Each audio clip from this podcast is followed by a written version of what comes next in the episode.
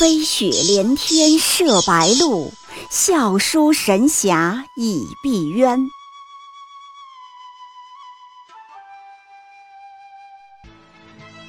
如果说古龙的小说像冰水，越喝越觉得心寒，写透了人情凉薄，那么金庸的小说就像烈酒，起初苦涩艰深，入口醇厚，回味无穷。喜马拉雅主播小昭在海边将陪您一起每天10分钟细细品读金庸，欢迎您的关注与订阅。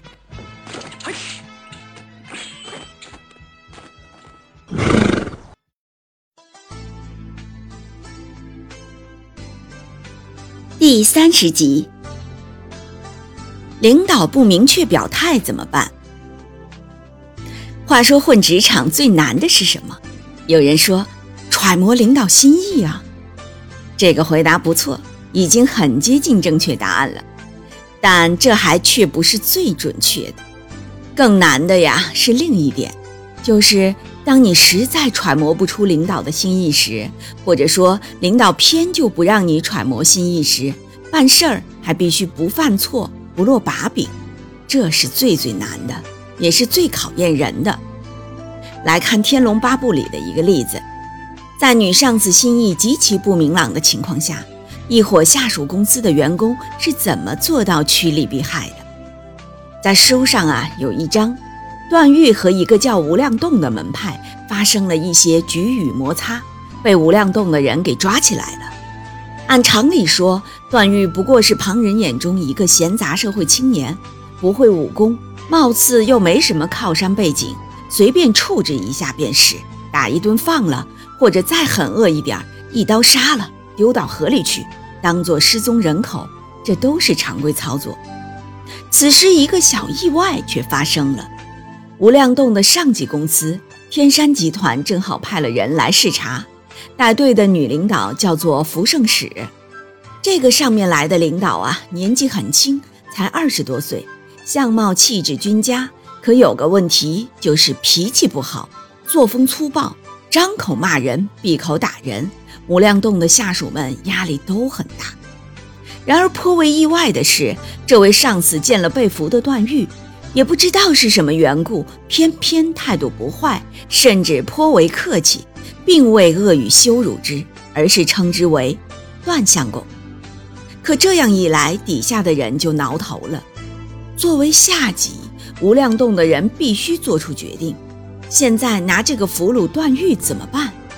这件事难就难在领导没有半点明示暗示，是继续关，还是放，还是杀，谁都不知道。倘若福圣使明确表态了，比如说把段公子放了，请他沐浴更衣，本座要和他聊聊茶花养殖技术。又或者是反过来，老娘最看不惯婆婆妈妈的小白脸儿，杀了他，那都很好办。又或者福圣使说，哎呀，段相公怎么饿瘦了，平时给人吃的什么玩意儿，那也好办，赶快搞好伙食，善加款待就是。可现在的问题是，福圣使除了叫人几声段相公，别的指示一概没有。双方简单聊完就散了，领导还是领导，俘虏还是俘虏，你还绝不能去胡乱脑补。叫几声段相公，就是对人家有意思吗？万一他只是尊重读书人呢？万一只是当时股市涨了，他心情比较好呢？你要是自作主张把段相公放了，甚至是拉到圣使面前去聊茶花养殖，结果人家领导不是那个意思，说你自作主张，怒将起来，那可如何是好？在职场上啊，有些人就属于拍马屁，不考虑后果，胆子大路子野，喜欢去赌领导的心意的。其实这样不好，出错的概率很大。眼下唯一稳妥的选择是，必须在完全拿不准福圣使真实心意的情况下，把这件事办得滴水不漏，不管将来出现什么情况，自己都能交代得过去。小说上吴亮栋可是煞费苦心。首先，这个小白脸段誉就不能杀。吴亮栋的人想得很清楚，原话是这么说的：要是福圣使有一天忽然派人传下话来，把段相公送上灵鹫宫来见我，咱们却已把这姓段的小白脸杀了，岂不是遭天下之大糕？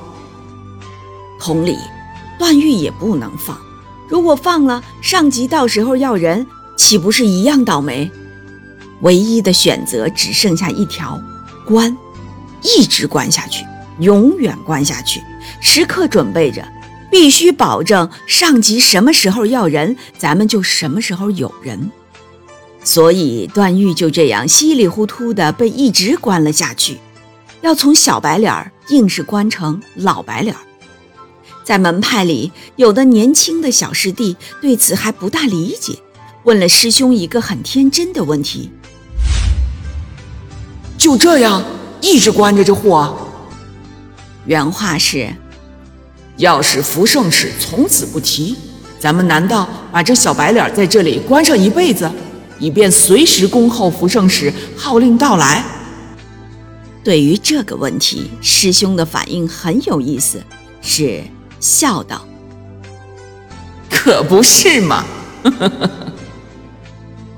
师弟提的这个问题是典型的年轻小同志的问题，而师兄的那个笑是典型的老同志的发笑。年轻同志的这种疑惑呀，很典型，很有代表性。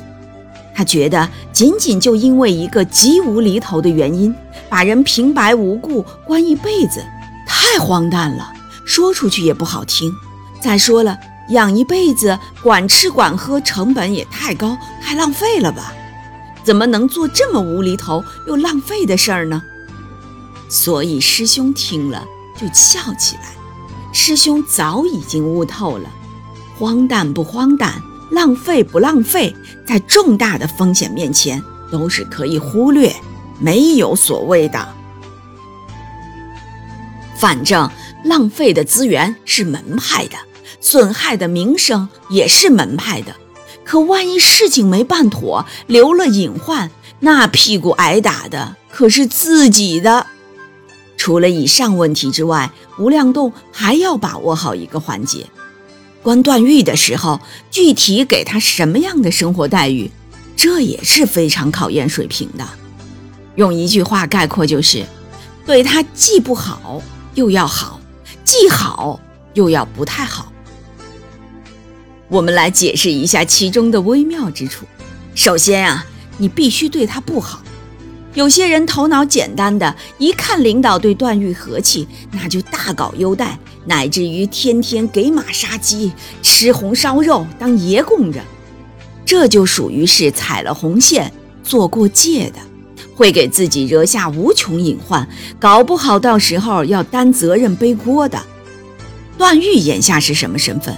仍然是俘虏，是敌人，是问题分子。上级有明确表示要特别优待他吗？没有啊。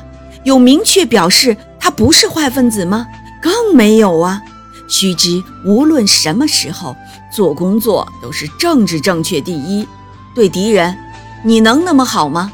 难道你连敌我都分不清了吗？那么对段誉不好，就可以猛整他，狂虐他，搞残他吗？那当然也不行，人家可是福圣使口中的段相公，搞不好以后变成段兄、段甜心儿、段欧巴的，万一上面又要人，你交上一个面黄肌瘦、半死不活，甚至被锤的人还不人、鬼不鬼的段相公上去，那你是不想活了吧？所以金庸写的妙啊，你看小说上段誉被关押的那些天，受到的待遇就特别有意思，就是典型的既好又不好，既不好又好。一方面段誉被人凶，被训斥，还被威胁要打嘴巴子，再要吵吵嚷嚷，莫怪我们不客气，你再开口说一句话，我就打你一个耳瓜子。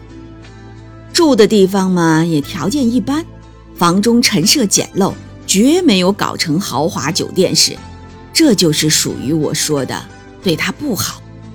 可另一方面呢，段誉又享受了相当的优待，比如房子虽然不奢华，但家事器物却很齐备，有床有桌，而且开间宽敞，绝不是那种马桶放在脑袋边上拿砖头当枕头的恐怖耗子。